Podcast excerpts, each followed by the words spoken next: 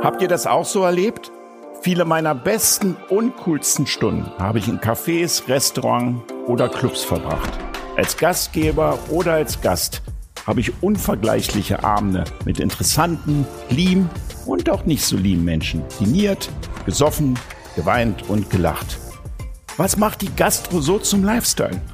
In meinem Podcast Eat, Drink, Man, Women blicke ich vor und hinter die Kulissen mit Gastronomen, Köchen, Gästen und anderen Profis, die die Welt der Gastro leben und lieben. Wir reden zum Beispiel über locker leicht serviert, schwer erarbeitet, vom bewährten bis zum neuen Trend. Was war dein schönstes, schlechtestes Gastroerlebnis? Vom Kiez bis zu den Sternen. Zubereitet und serviert von Detlef Bernhard. In diesem Sinne, es ist angerichtet. Hallo liebe Leute vom Podcast Eat, Drink, Men, Women. Ich habe es in den letzten Folgen eigentlich nicht gesagt, aber ich sage es jetzt. Heute ist der 3. Juni. Es sind gerade 26, 27 Grad draußen. Die Terrassen haben seit vier Tagen offen. Und ich kann nur sagen, Berlin ist zu dieser Jahreszeit mit diesem Wetter einer der geilsten Städte Europas. Das kommt, fluppt bei mir hoch. Deswegen gehen wir in einen Podcast. Ähm, mit richtig guter Laune. Und da sitzen wir gerade, wie man das so schön sagt, bei unserem Italiener. Wir sitzen nämlich bei Antonio Bragato, Il Calice. Il Calice ist am wunderschönen Walter Benjamin Platz, gestaltet von unserem Star-Architekten Koloff. Richtig? Richtig. Und ich begrüße dich, Antonio. Danke, dass du dir die Zeit nimmst, mit mir ins Gespräch zu gehen. Weil eins muss man sagen, der Antonio ist, wie soll man sagen, der Weinbotschafter für italienische Weine, nicht nur in Berlin, sondern deutschlandweit, würde ich jetzt sagen. Und in Berlin gehört er zu den italienischen Spitzenrestaurants. Das würde ich jetzt, soweit würde ich mich auch festlegen. Jetzt musst du einfach nicken, Antonio, und sagen, hast du wunderbar jetzt, formuliert. Jetzt brauche ich ein feuchtes Tuch, um mit diesem ganzen Honig, den du mir ins Maul geschmiert hast, äh, wieder äh, loszuwerden. Nee, nee aber, ja, aber danke für die. Ja, ja danke für die. Nee, ich, ich, ich werde, kann auch zum Schluss ein bisschen kritisch, kritischer werden, wenn es dir dann besser damit geht. Irgendwie keine Frage. Aber ähm, wie lange bist du jetzt hier am Platz? Am Platz 20 Jahre. 20, äh, den Platz gibt's ja noch nicht so lange. Den ne? gibt's exakt 99, äh, ne? Ah, da. Also im Jahr 2000 fertiggestellt. Ja. Und 2001 sind wir eingezogen. Ja, und es gibt Diskussionen. Viele Leute finden den Walter Benjamin Platz so ein bisschen kasernenartig. Ich finde ihn wunderschön, weil es wie so ein mit dem Springbrunnen und Marktplatz und das El Calice ist, wenn es seit 20 Jahren hier ist, immer noch ein sehr moderner Italiener. Also die Inneneinrichtung hat das wirklich überdauert und man fühlt sich hier wohl wie beim Italiener. Farbabstimmung, Holzabstimmung, alles noch immer tippitoppi. Habt ihr eigentlich schon mal einen Refresh gemacht? Ja klar, dauernd. Dauernd, ja. Ähm, naja, ich meine, es gab ganz klare Gründe, weshalb ich hier in den Benjamin Platz gekommen bin. Nämlich, ich äh, habe schon während der Bauphase gesehen, was hier entsteht und ähm, fühlte mich ja wie zu Hause in Norditalien. Dort gibt es viele solcher Plätze und als er dann tatsächlich ganz fertiggestellt war, ich bin mehrfach über den Platz gelaufen. Es war eine Zeit, da war die ganze Stadt im Umbruch. Alles wollte nach Mitte, nur Mitte war Berlin. Äh, Westberlin gab es sozusagen kaum noch. Äh, Nach der Mauerfall zwei, drei Jahre später, so die, die, 98. die Laune der Westberliner war auch stark gesunken. Die Subventionen waren weggefallen, war deutlich weniger Geld unterwegs. Das haben auch wir gespürt, äh, trotz des Erfolges in der Giesebrechtstraße mit der alten NOET Kalkalice. Wir waren ja damals die erste echte Weinbar. war heute bei meiner Steuerberaterin, die hat gesagt, sie konnte sich gut entsinnen, weil ich gesagt habe, wir sitzen heute zusammen und sprechen das. Sagt sie, der war doch hier in der Giesebrechtstraße. Ich sage ganz genau, ja. Ja, und äh, dann war es für mich keine langwierige Entscheidung zu sagen, wir ziehen um. Und zwar nicht nach Mitte wie alle anderen, sondern wir investieren hier äh, in Westberlin am Walter Benjamin Platz. Denn ich habe damals schon die Vision gehabt, der Walter Benjamin Platz kann der italienische Platz der Stadt werden und kann den Charakter eines Riesenwohnzimmer bekommen. Die Vision, die bewahrheitet sich langsam. Äh, ich glaube, wir sind auf dem besten Weg dorthin. Äh, große Hilfe hatten wir eben auch durch den Architekten Kolloff damals, der an meine Vision geglaubt hat. Und äh, obwohl wir am Anfang schon Hat mehrfach der architektonisch hier mitgewirkt äh, in dem Laden selber? Ja, das hat Call of Ähm, gestaltet also man, sozusagen. Ja. man, man spürt es, wenn man äh, Ja, ja. von draußen nach innen kommt. Absolut. Äh, die Präzision des Werkes wird nach innen weitergeführt. Äh, allerdings mit viel wärmeren Materialien und äh, äh, sehr schönem Licht, finde ich. Das war schon ein architektonisches In- Innenarchitektur-Meisterwerk, äh, das die Architekten hier vollbracht haben. Geboren bist du in Stuttgart. In Leichingen, äh, auf der Schwäbischen Alb. Ja, Schwäbischen Alb. Deine Familienwurzeln sind im Friaul? Äh, Veneto. Also mein Vater äh, kam aus Jesolo Ja. an der Adria. Ja. unweit von Venedig, also nur Katzensprung nach Venedig. Ich bin auch in Venedig zur Schule gegangen. Später dann erstmal zeitweise ausgewandert nach Deutschland und dann irgendwann mal ganz mit dem Ziel, äh, mich in Deutschland selbstständig zu machen. Dann heißt es, du bist weil, aber schon im, im Schwarmland geboren sozusagen. Dann. Äh, dort geboren und bis zum zehnten Le- Lebensjahr dort aufgewachsen. Okay, ist denn, kann, kann man, ich frage mal eine Frage, ist dein Kopf deutsch und deine Seele italienisch? Oder wie kennt, kennt man das? Ja, könnte, könnte man so ein bisschen beschreiben. Also mein Denken ist klar deutsch. Äh, Was heißt denn für dich klar deutsches Denken? Also strukturiert und ähm, mit einer gewissen Ordnung im, in, in meinem Denken. Vielleicht etwas weniger spontan, als die meisten Italiener sind. Trotzdem verstehe ich meine Landsleute, meine italienischen Landsleute als Italiener sehr, sehr gut. Ich äh, habe viel Freude mit, mit ihnen und da gibt es überhaupt keine Mentalitätsdifferenzen. Dann bist du Gnade der Geburt, sondern dann hast du praktisch die besten Eigenschaften der beiden Länder vereint. Wenn man, wenn man sowas hinkriegt, dann ist es schon, dann bist du der europäische Sohn schlechthin sozusagen, ja. Antonio, siehst du dich als, als Winzer, als Gastronom?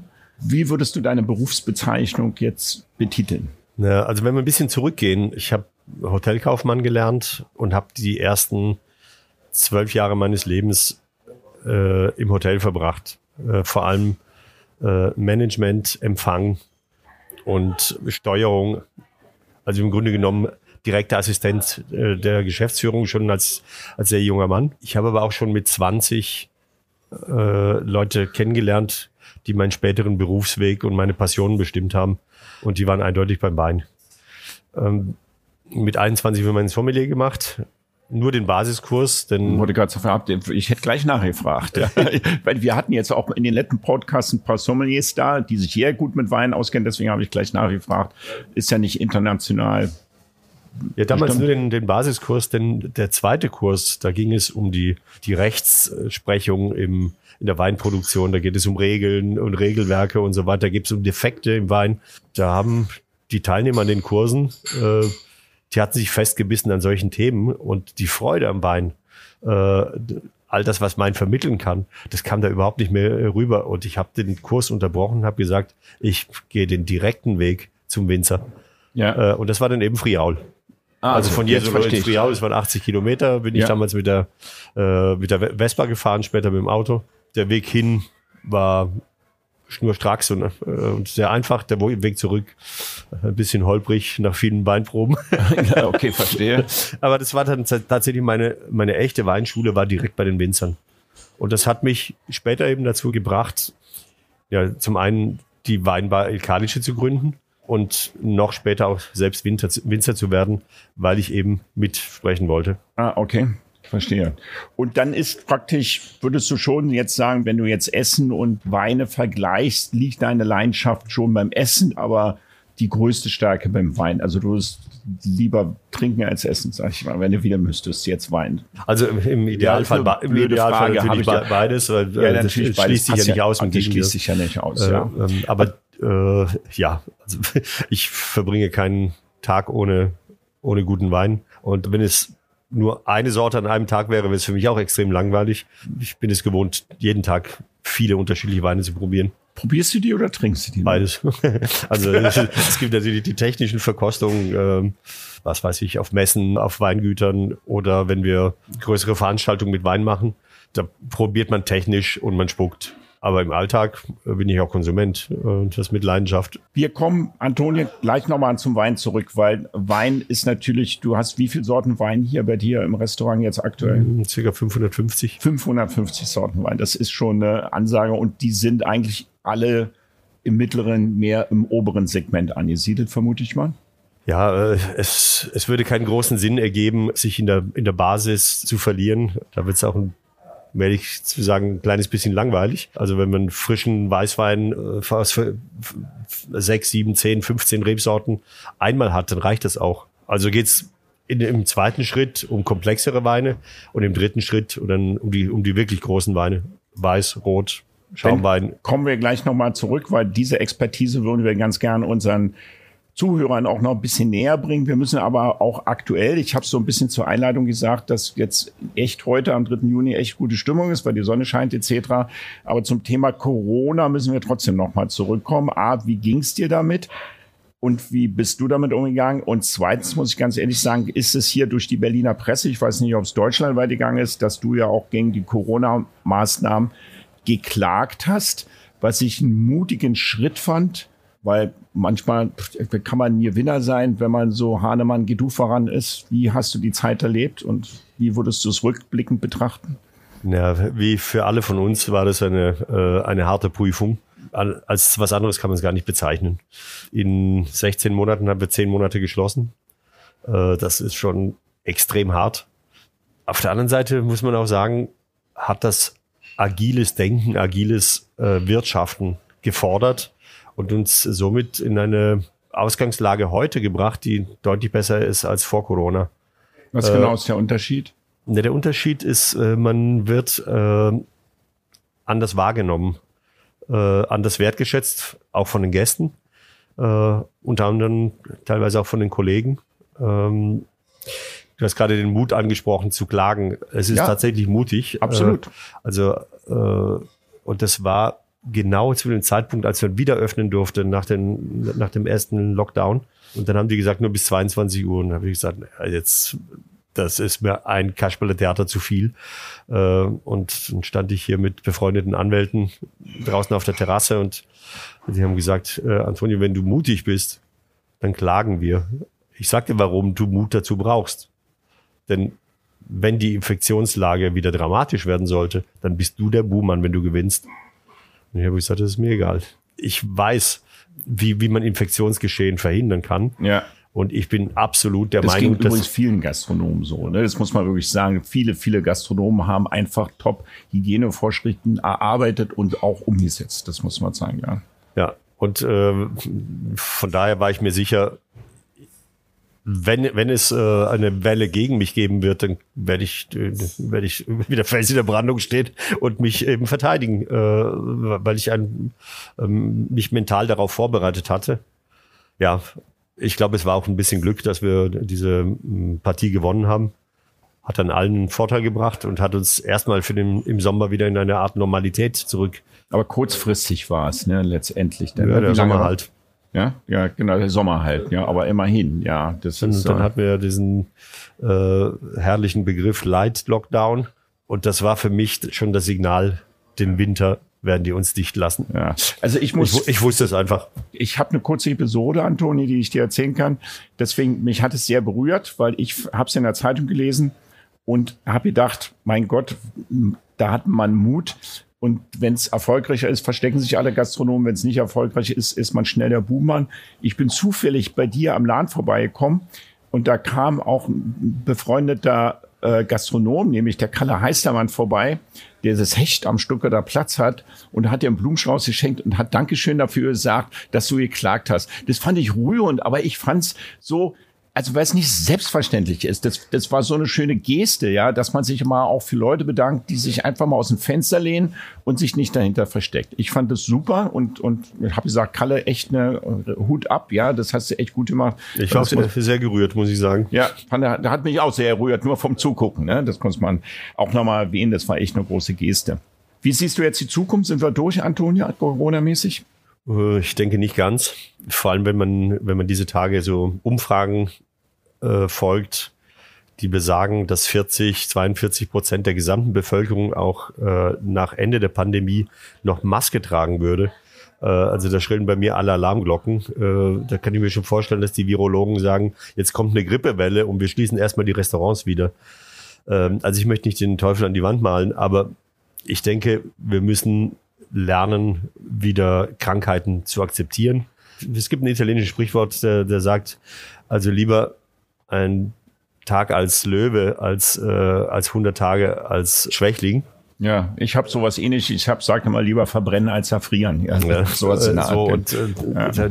Auf dem Standpunkt stehe ich auch. Also ich möchte gerne leben. Ich, ich möchte leben, erleben, äh, genießen, äh, Menschen sehen äh, und nicht nur Masken. Also ich möchte auch Gesichter sehen.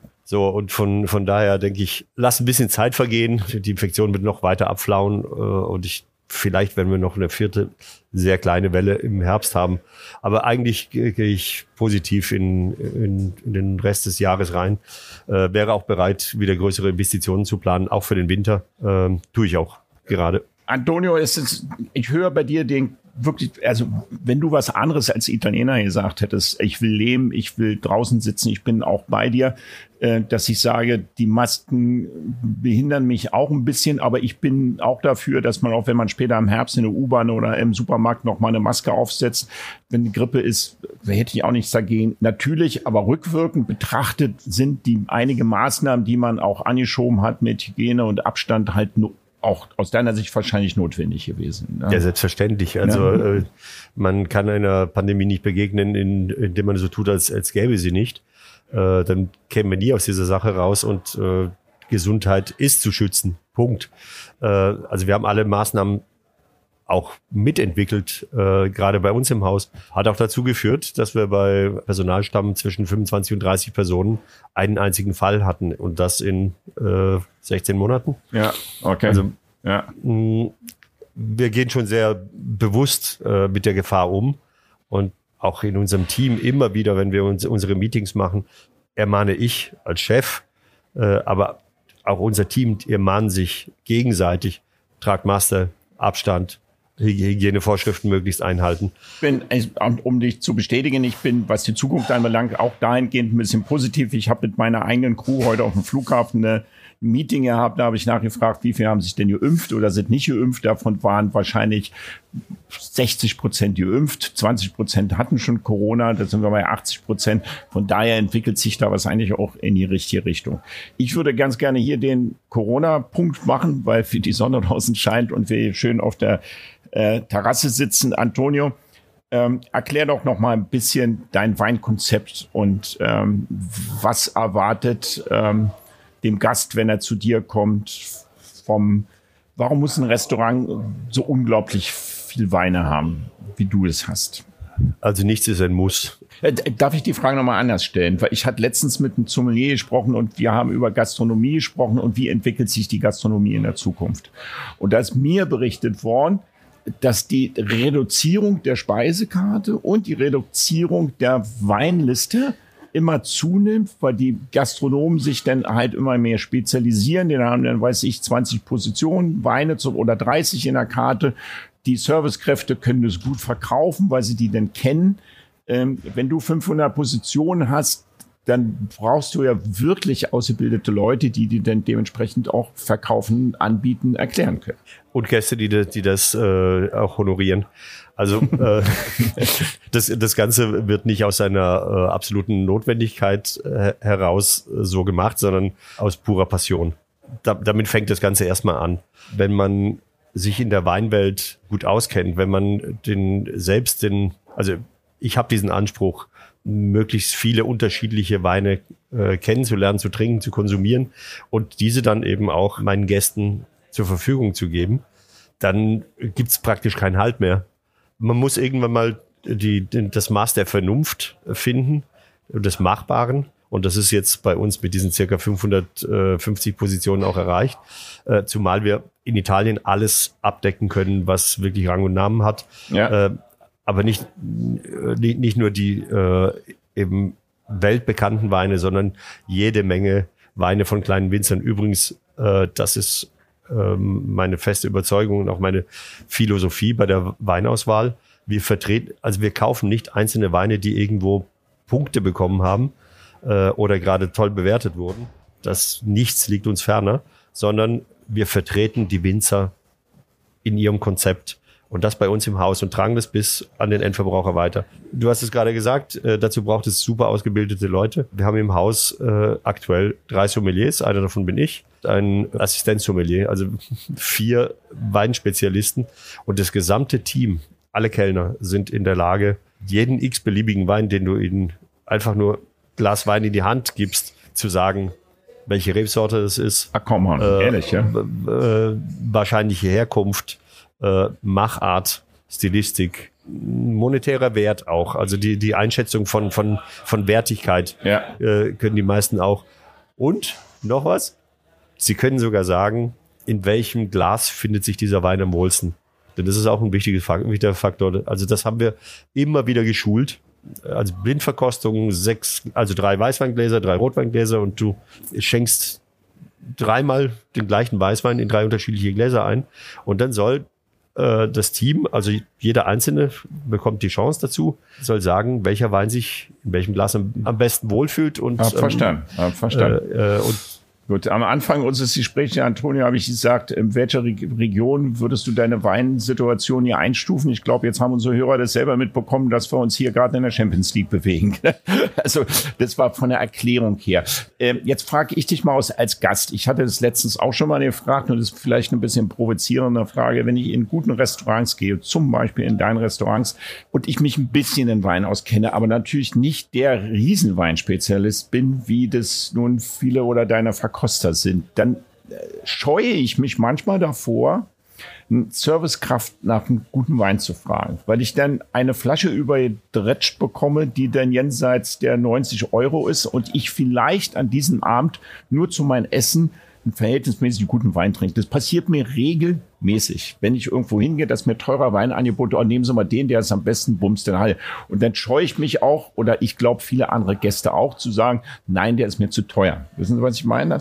So. Ja, also ich, ich denke, da müssen Gast- und Servicekräfte miteinander ein bisschen umgehen wissen. Na, die Frage ist, wie machen es deine Servicekraft? Äh, ganz einfach. Also wir haben in die Weinkarte, äh, um dem vorzubeugen, mehrere Instrumente eingebaut. Also in den, äh, in den ersten sieben, acht Seiten gibt es mehrere Schnellauswahlverfahren, die saisonal sind, wo Weine unterschiedlicher Preiskategorien angeboten werden. Und wir haben eine Auswahl von ungefähr 25 offenen Weinen. Alles Flaschenweine, alles sehr, sehr gute Weine, die du aber auch glasweise äh, haben kannst. Und das ist der, der, die erste Annäherung. Die zweite ist, unseren äh, Service-Mitarbeitern ist natürlich bewusst, dass nicht jeder gleich bei 100 Euro anfangen möchte. Natürlich macht es uns auch Spaß, solche Weine zu verkaufen. Das sind äh, auch qualitativ die besseren. Vielleicht nehme ich ein Zitat, äh, das, das ich immer wieder von unterschiedlichen Kunden höre. Ähm, wenn ich zu euch komme, kann ich für 30 oder für 60 oder für 150 Euro immer einen guten Wein trinken. Der, der Preis spielt keine Rolle, er schmeckt immer gut. Also, und das ist auch mein Ziel. Also Ja, mein persönliches ja, Ziel ein ist, dass, auch die, äh, die, die, die Kategorie frischer Weißwein für alle Tage richtig Genuss bringen muss. Also der, Absolut, der ja. muss mich richtig zecken. Ja, Es äh, muss mir so viel Freude bereiten. Und ich werde den, weil ich, äh, weil heute heiß ist, weil äh, ja, weil ich äh, auch, auch nicht den schwereren, äh, komplizierten Weißwein gerade haben möchte, sondern eben heute, so ein, so ein Tag wie heute, irgendwas, was auch ein bisschen es soll Leichter die Sinne ist. ansprechen, aber Genau. gleichzeitig auch den Durst Ich mache mal ganz leichterweise. Wie ist denn der Unterschiedsprozental zwischen bei dir, bei zwischen Rot und Weißwein? 60, 40 würde ich sagen. Doch, das ist so viel Rotwein. Also Äh, so viel Weißwein. Und das nu. Ja, 60 Weißwein, 40 Rotwein, schon klar. Nee, ja. umgekehrt, äh, 60, 60 Rotwein. Ach, 60 Prozent Rotwein, ja. Ja. Das ist übrigens ein klassisches italienisches Phänomen. Ne? Ich habe ja das nur in der Schlüterstraße gehabt, da hatten wir 80 Prozent Weißwein, 20 Prozent Rotwein. ähm, das Verhältnis Also bei uns ähm, entsteht dieses Verhältnis, weil die Rotweine, die haben wir sehr oft auch äh, in ja, me- mehreren Jahrgängen, also mit Jahrgangstiefe. Haben wir teilweise auch bei, bei Weißweinen, also reife Weißweine zu verkaufen. Das liegt uns, das äh, finden, wir, finden wir sehr, sehr spannend. Äh, da geht es teilweise zurück um zehn Jahre und mehr auf unserer Weinkarte. Was zu, du hast ja auch einen eigenen Weißwein, ne, den du produzierst. Magst du dazu noch was sagen? Ja, das knüpft wieder an an die an die Ur- Urgeschichte. Ähm, wie bin ich zum Wein gekommen und äh, und, und zum Friaul. Also nachdem ich eben statt den weiteren Sommelierkurs äh, zu, zu, besuchen, äh, zur Winzerschule gegangen bin, mehr oder weniger, äh, und die Winzer mir so nach und nach alle ihre Geheimnisse verraten, konnte ich irgendwann mal auch mitreden. Und das Friaul war äh, zu seiner Zeit äh, sehr stark gefragt, aber leider immer weniger. Die Weine wurden immer kraftvoller, immer, immer runder auch und etwas gefälliger, also alkoholisch, weniger Säure, ähm, sehr wenig modern, sagen wir mal so, ähnlich wie, wie im Elsass. Äh, die Elsässer sind auch äh, irgendwann mal aus der Gnade des, äh, des äh, europäischen oder mitteleuropäischen Geschmacks gefallen. Haben sie jetzt wiedergefunden, aber was ähnliches gab es im Friaul und da gab es eine äh, Diskussion zwischen äh, mir und verschiedenen befreundeten Winzer, äh, die ich damals kritisierte. Und dann haben die gesagt, dann mach's doch selbst. Ja. Und dann habe ich gesagt, dann lass es uns gemeinsam machen. Und so hat's angefangen. Und jetzt hast du, wie viel Rebsorten hast du jetzt als deine eigene Weine, die du hier verkaufst? Äh, also ich habe, ich besitze keine einzige Rebseite, sondern äh, habe das damals eben mit den Winzern äh, Zusammen äh, experimentell gemacht. Ja. Äh, später habe ich eine richtige Weinfirma gemacht, aber als, ne, nennen wir es mal Negociant. Ähm, ich kaufe die Trauben äh, beziehungsweise auch die Leistungen ein.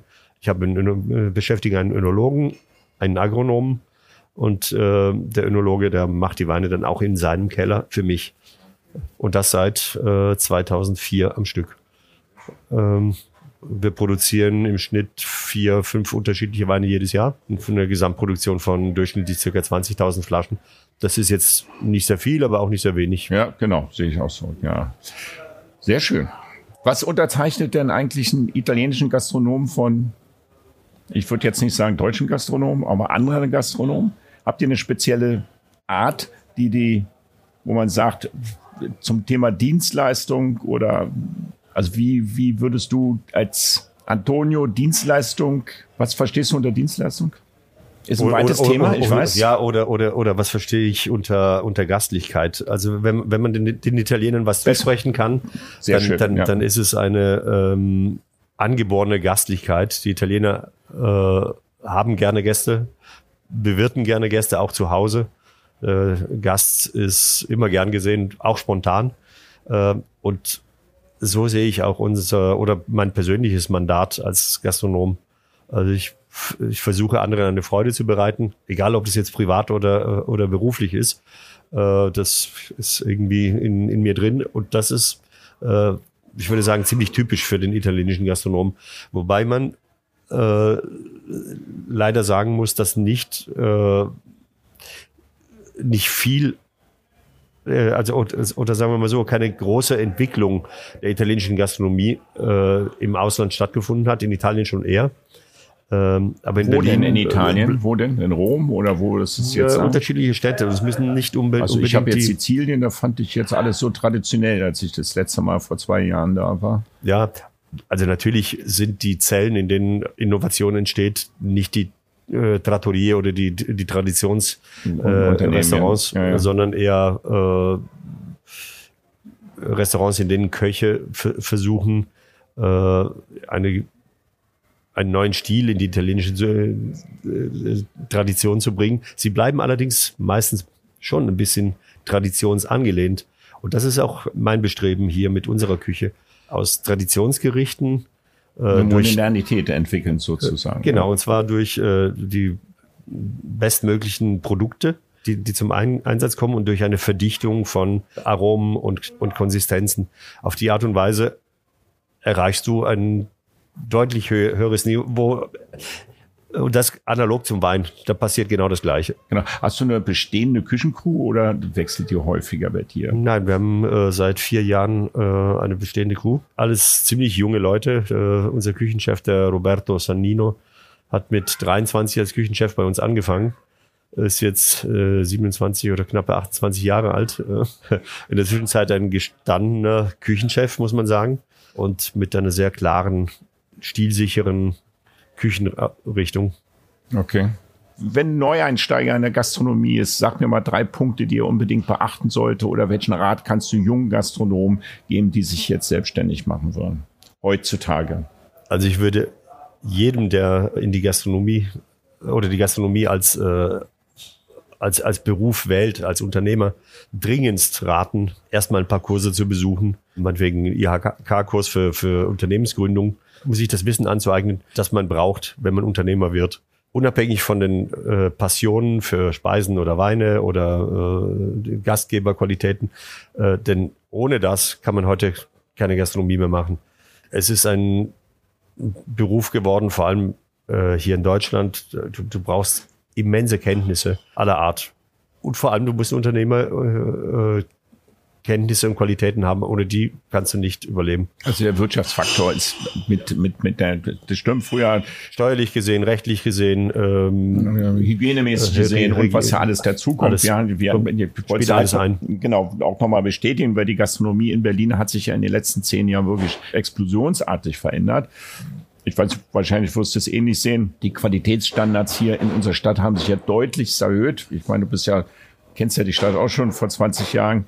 War das hier manchmal eine gastronomische Wüste? Das hat sich ja deutlich. Wir sind ja mit die Stadt in Deutschland mit den meisten Michelin-Sternen, mit der höchsten Vielfalt, würde ich behaupten. Und dementsprechend machen sich natürlich immer mehr Menschen auch selbstständig. Und da hast du recht das muss man mal raten, die, die wirtschaftliche Ausbildung und auch um systemisch zu arbeiten, weil auch ohne ein System geht's schon fast gar nicht mehr, ist einer der essentiellen Grundsäulen, um sich heute selbstständig zu machen natürlich und zu gucken, ob man hier noch Kapital hat, wie ist die Finanzierung aus. Und unterm Strich kommt dann, und das habe ich bei einem Gastronomie, Antonio, wenn ich meine Interviews mache, ist dann schon die Leidenschaft und die Attitüde, die man mitbringt in diesen Beruf. Gerade auch wenn Köche sich selbstständig machen, die bereit sind, gerade am Anfang nicht fünf Tage, sondern sechs und sieben Tage zu arbeiten und es nicht manchmal acht Stunden, sondern auch zehn und zwölf Stunden, wenn es drauf ankommt. Ja, das ist so. Ähm, es gibt natürlich auch jede Menge äh, gastronomische Unternehmer, die diese Passion nicht haben, für die das einzige Ziel äh, Geld verdienen ist. Das merkt man als Kunde auch. Ähm, ja. Die braucht es auch, denn äh, nicht jeder ist auf der Suche nach dem besten Wein und dem ausgefallensten Essen aber ich bin ein Herzblutgastronom äh, mit großen Passionen und ich lebe dafür. Das ist, ja, genau. Äh, und die, die Leute, die mit mir zusammenarbeiten, die äh, gehören alle zu dieser Kategorie. Äh, und das macht uns auch stolz. Äh, am Ende des Tages verdient man auf diese Art und Weise deutlich weniger, als wenn man einfach immer nur dem äh, Ziel Gewinn hinterher rennt, aber man lebt gut. Den zweiten Laden oder den dritten Laden, den hattest du im Kopf oder wolltest du nicht aufmachen, weil das hier dein Baby ist und da wird sich und du die Notwendigkeit erkennst, hier sein zu müssen? Oder warum? Also den zweiten Laden war schon mal in, in Überlegung, aber äh, machen wir uns nichts vor. Äh, Westberlin hat lange gebraucht, um wieder auf dem Plan zu sein, äh, auch wieder interessant zu sein. Nicht nur für Westberliner, sondern überhaupt für, auch für Berlin-Besucher ich würde sagen, nach dem Mauerfall mindestens 20 Jahre. Also 1995 war das letzte Jahr, wo ich hier das Gefühl hatte, hier ist noch richtig was los in Westberlin. Ja, und der, jetzt, die letzten Jahre, der Dschungel spürt man, spürt man, der Dschungel zu, das, das, das, das Leben kommt wieder und es, ja, ist, es, ja, es, es, ist wieder prall und man, äh, es siedeln sich immer mehr Top-Gastronomen auch in, äh, in Westberlin wieder an. Also für dich wäre die einzelne Alternative gewesen, nach Mitte zu gehen und dann hast du gesagt, ne, da sind jetzt eh schon so viele und jetzt haben wir uns hier gesettet und jetzt haben wir durchgehalten, jetzt bleiben wir. Also ich finde es ja Konsequenz, muss ich dir ganz ehrlich sagen, weil unterm Strich verdient man, wenn man auch einen zweiten Laden macht, der so der so viel Fachkompetenz benötigt, wie es deine Gastronomie benötigt. Du bist ja keine Systemgastronomie, sondern genau das Gegenteil davon, nämlich hohe Fachkompetenz und Sozialkompetenz ist erforderlich. Und die in zwei Lehnen zu vereinen, wenn man dann als CEO immer hin und her springen muss, ähm, kostet fast dreifach so viel Nerven, nicht doppelt, sondern dreifach so viel Nerven, bringt aber unterm Strich nicht den doppelten Mehrgewinn, glaube ich, öfters. Ja, ja genau so. Ja, außerdem gibt's noch einen weiteren Faktor. Ich ähm, habe von vornherein an diesen Platz geglaubt und ähm, bin der Meinung, dass, also wenn ich meine Aktivitäten äh, ausweiten soll und ich äh, spüre, dass ich das tun soll, dann tue ich es hier am Platz. Und das ist genau das, was ich jetzt vorhabe. Ähm, also es, wir werden noch weitere Geschäftszweige am Platz entwickeln. Das ist vor zwei Jahren gestartet mit einem sehr großen Weinfestival. Also aus dem Stehgreif sind wir mit 25 äh, Winzern hier aufgetreten, drei Tage und hatten 3000 Besucher. Das war ein Wahnsinn. Also hätten wir niemals so erwartet. Im zweiten Jahr trotz Corona. Also letztes Jahr kamen 4000 Besucher mit über 30 Winzern. Das hat wiederum dazu geführt, dass der ganze Platz auf einmal richtig wahrgenommen wird und meine Vision jetzt. Äh, Willst du darüber berichten, was für eine Vision du kurz hast? Ja, meine Vision ist, dass dieser Platz ähm, noch etwas mehr Gastronomie vertragen kann. Aber da es keine Flächen mehr gibt, in der man wirklich Gastronomie machen könnte, also ich meine Vollgastronomie, denke ich an eine Eisdiele und zwar im sehr, sehr hohen Qualitätsbereich, ähnlich äh, wie, wie alles, was wir, was wir machen. Und eventuell eine, an eine Art ähm, hochwertigen Imbiss im Bereich Pinza Romana, was, kennst du das? Das ist äh, eine Unterlage ähnlich wie die Pizza. Ja, ah, ah, okay, aber wird dann nicht im Ofen gebacken, sondern dann eben äh, mit kalten Zutaten belegt. Äh, da kannst du richtig Qualität drauf geben. Oder so Panini. Ich habe mal im Laden gearbeitet, der hieß damals Frulate e Panini. Ja. Sowas in, oder sowas, wo man so Tramezinis also essen kann. Ich liebe ja Tramezinis. Es gibt überhaupt in der Stadt gar nicht, wo man richtig gute Tramezinis essen kann. Ich habe die immer geliebt, immer schön geröstet. Irgendwie das von aber mir kann, ein kleiner Vorschlag. Ich, aber Mach ich mal gute Tramezinis. Aber ich kann dir sagen, warum. Tramezzino ist, äh, ist, ist ein, äh, ein Brötchen oder eine Schnitte, die, die ist äh, hauptsächlich in Venedig und Treviso zu Hause, äh, meine Heimat. Und das ist ein sehr, sehr weiches Brot. Das wird nicht getoastet. Ja, okay. Ja, du bist ja Fachmann. Ja, und äh, das kommt hier in Deutschland überhaupt nicht gut an. Ähm, also wenn, dann, dann musst du irgendwas machen, was man, was man noch antoastet, was man genau, äh, knusprig macht. Die haben es äh, immer in der, in also es könnte auch eine Focaccia sein oder, ja, oder sowas genau, und ja. mit, der, mit einer schönen ich glaub, Füllung und so. Gut ankommt. Jenseits ähm, von den anderen Frühstücksnähen kann man sich ein bisschen abheben davon. Aber da arbeiten wir jetzt gerade dran mit, mit zwei, drei Leuten, haben den Vermieter auf unserer Seite, also würde uns mehrere Flächen noch zur Verfügung stellen. Dann können wir ja gespannt sein, was, wie sich der weiter Benjamin Platz noch entwickelt. Antonio, zum Schluss haben wir immer so was wie wiederkehrende Fragen. Hast du national, international sowas, von dem du sagen kannst, außer Daimler natürlich ein Lieblingsrestaurant, dem wir, den du denn so spontan auch empfehlen könntest unseren Zuhörern? Also eindeutig ein Restaurantbesuch oder ich war mehrere Male dort, äh, das mich geprägt hat und wo ich immer wieder hingehen würde. Äh, das ist äh, Da Caino in Montemerano in der Toskana. Sie machen eine Küche, die ist wie bei meiner Großmutter. Eben die Verdichtung von Aromen und von, äh, von Geschmack mit den allerbesten Produkten und das auf die traditionellste Art und Weise. Das ist kaum zu übertreffen. Die haben, haben seit, ich glaube, 25 Jahren zwei Michelin-Sterne und du gehst dorthin und du isst und trinkst, als wärst du in der Familie. Ja, super. Das hört sich richtig geil an. Das muss ich sagen. Ja, das ist genau das, was ich auch liebe. Ja. Ja. ja. Und du machst da die also nichts, nichts, nichts, nichts wird, äh, wirkt so aufgesetzt oder so, äh, so heilig, äh, wie es oft in Sterne-Restaurants ist. Ja, genau. Das finde ich ja, das ist ja echt spannend, ne? dass man zu einer Italiener geht, wo man wie in der Familie ist, aber das Niveau ist äh, äh, wie bei Muttern sozusagen. Ja, wie ja, genau. es die also Franzosen also ja manchmal machen, die trinken ja auch echt den besten Rotwein aus ganz schlichten Gläsern manchmal. Ich weiß, das ist für dich vielleicht ein Gräuel, jetzt guckst du, aber ist es auch. ist es auch, ja. Aber so einfach gute Sachen irgendwie ja. einfach so nehmen und, und auch trinken, ja, das ist schon gut, ja.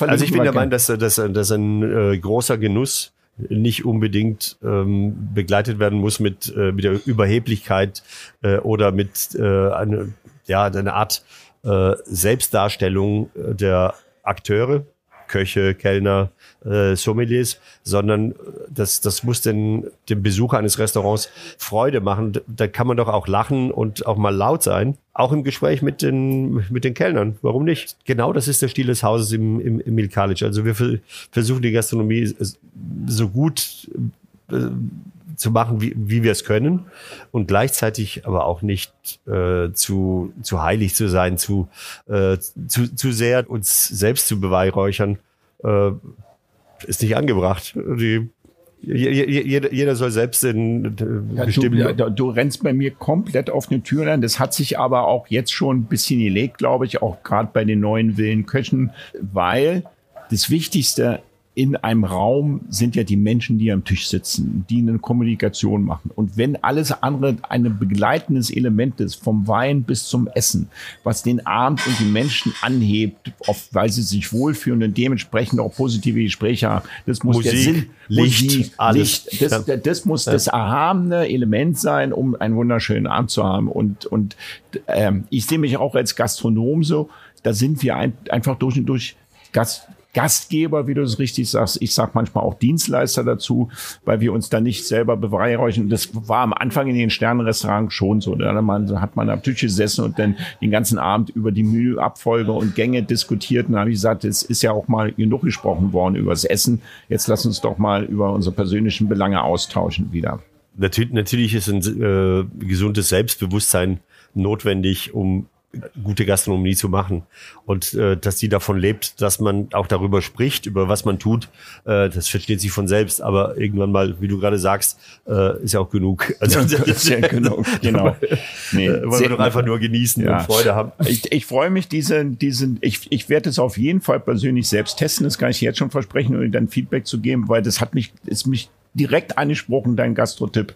Äh, den werden wir unten verlinken. Ich hoffe nicht, dass es ein Geheimtipp ist, weil sonst würde es überfluten. Nee, so dramatisch, so sind wir ja auch noch nicht. Dann fragen wir meistens unseren Gästen, nach einem schönen Rezept, was sie mal nachkochen können, was du uns vielleicht geben könntest, lieber Antonio, was wir auch verlinken könnten. Und wenn es kein Rezept ist, dann wäre es ganz schön, wenn du uns einen Wein empfehlen könntest im, im mittleren Segment, was sich unsere Zuhörer vielleicht ähm, kaufen können. Du hast ja eine Vinothek, kann man das auch kaufen oder hast du, bist du online, wo man Weine kaufen kann eigentlich? Online noch nicht, äh, aber wir haben die aber Vinothek kommt, ne? direkt äh, neben dem, ja. neben dem Restaurant äh, als Weinhandlung. Äh, übrigens jetzt in Corona-Zeiten war diese war die Weinhandlung direkt aus dem Restaurant heraus, genauso wie das Takeaway. Wir hatten so eine Art äh, kleinen Markt äh, aufgestellt im Restaurant, so dass man das Restaurant auch wieder betreten durfte. Also wir sind von den Systemirrelevanten zu den Systemrelevanten gewechselt als Lebensmittel- und Weinhandel. Ja, okay. Also man kann bei uns Weine kaufen. Äh, im Internet aber noch nicht. Nicht alle Weine, die wir, die wir verfügbar haben, sind im Weinhandel verfügbar weil wir nicht von allen so große Mengen haben. Aber alles, wo, wo wir direkt importieren, wo wir auch perfekte Einkaufskonditionen haben, um äh, den Wein zu äh, normalen Handelspreisen in Umlauf zu bringen, da tun wir es auch. Also das sind immerhin bestimmt 250 Positionen. Und da kannst du uns eine unseren Gästen empfehlen jetzt einfach so. Das, das, oder? Jetzt nicht 250. Antonio, jetzt, überlastet jetzt, unsere Zuhörer nicht, bitte. Äh, soll ich jetzt einen Wein von mir empfehlen? Natürlich. Ja, selbstverständlich. Ja, dann empfehle ja, ich dir den Sauvignon Bragato 2018. Äh, eineinhalb Jahre auf der Feinhefe belassen und mit einer Ausstrahlung, tja, ein vibrierender Wein, Stilistik Loire ja. Sauvignon. Macht bei diesem Wetter ganz, ganz, viel Spaß, aber den kannst du sogar im Winter trinken, weil der hat auch richtig äh, Körper und äh, kostet. Ich muss die nach dem Preis jetzt 15 Euro. 15 Euro. Ja. Das ist ein guter Preis für uns als Hörer. Das werden wir nehmen. Wenn wir gleich mal auf der, in der Nachbetrachtung unseres Podcasts auf der Terrasse trinken. Gibt es sogar im Kiosk. Gibt es sogar im Kiosk. äh, Gibt's dann für dich ähm, ein, ein gastronomisches, sowieso ein schlechtes Erlebnis, ohne jetzt irgendein Restaurant zu dissen? Oder gibt's sowas für dich, was in der Gastronomie so ein No-Go ist? Sagen wir mal, wenn du außerhalb deines Restaurants bist und dir würde das passieren, dass du sagst, also Freunde, entweder ändert es oder ich würde nicht mehr kommen. Also was geht gar nicht? Oder bist du nicht der Gast, der sich bist du der Gast, der sich beschwert, wenn er blöde Erlebnisse hat im Restaurant? Also wenn wenn eine Kritik eine Verbesserung äh, bringen könnte, dann würde ich würde ich äh, sie äußern. Wenn ich das Gefühl habe, äh, die sind sowieso komplett auf dem Holzweg, dann lohnt sich gar nicht. Okay. Ja. äh, insofern äh, spreche ich eigentlich nur dort Kritik aus, äh, wo ich das Gefühl habe, es hört auch jemand zu. Ja, und zu No-Go gibt's eigentlich, naja, das ja, es ist, ja, was ist No-Go? Ähm, weißt du, irgendwann mal sind wir auch alle erfahrene Hasen und gehen dorthin, äh, wo man äh, schon von vornherein weiß, da ist es gut.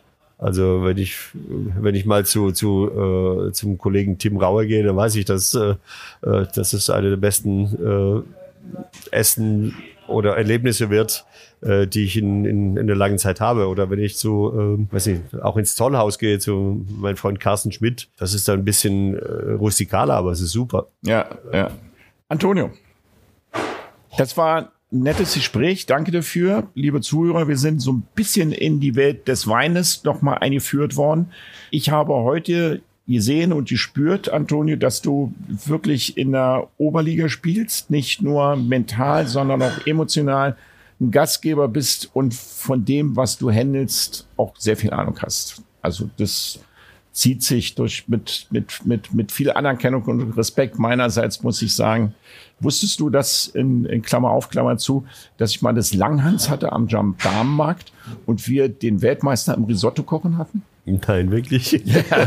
Das Langhans, ja, nein, wirklich, ja doch. Das Langhans, das dann später äh, äh, äh Malatesta. Malatesta, ja, das ja. hieß vorher Langhans, das ja. war mein Laden und äh, da hatten wir einen deutschen Koch und der wurde Weltmeister, mit denen war ich in Italien mit Risotto kochen. Das war der Witz schlechthin, irgendwie nicht im Negativen, sondern im Dings. Deswegen waren wir mit äh, Ingwer-Risotto, Stummküken auf Ingwer-Risotto in Teriyaki-Sauce. Wir hatten so, wir waren der erste Laden, der Crossover gekocht hat mit äh, Italienisch, Japanisch. Ja, ich erinnere mich.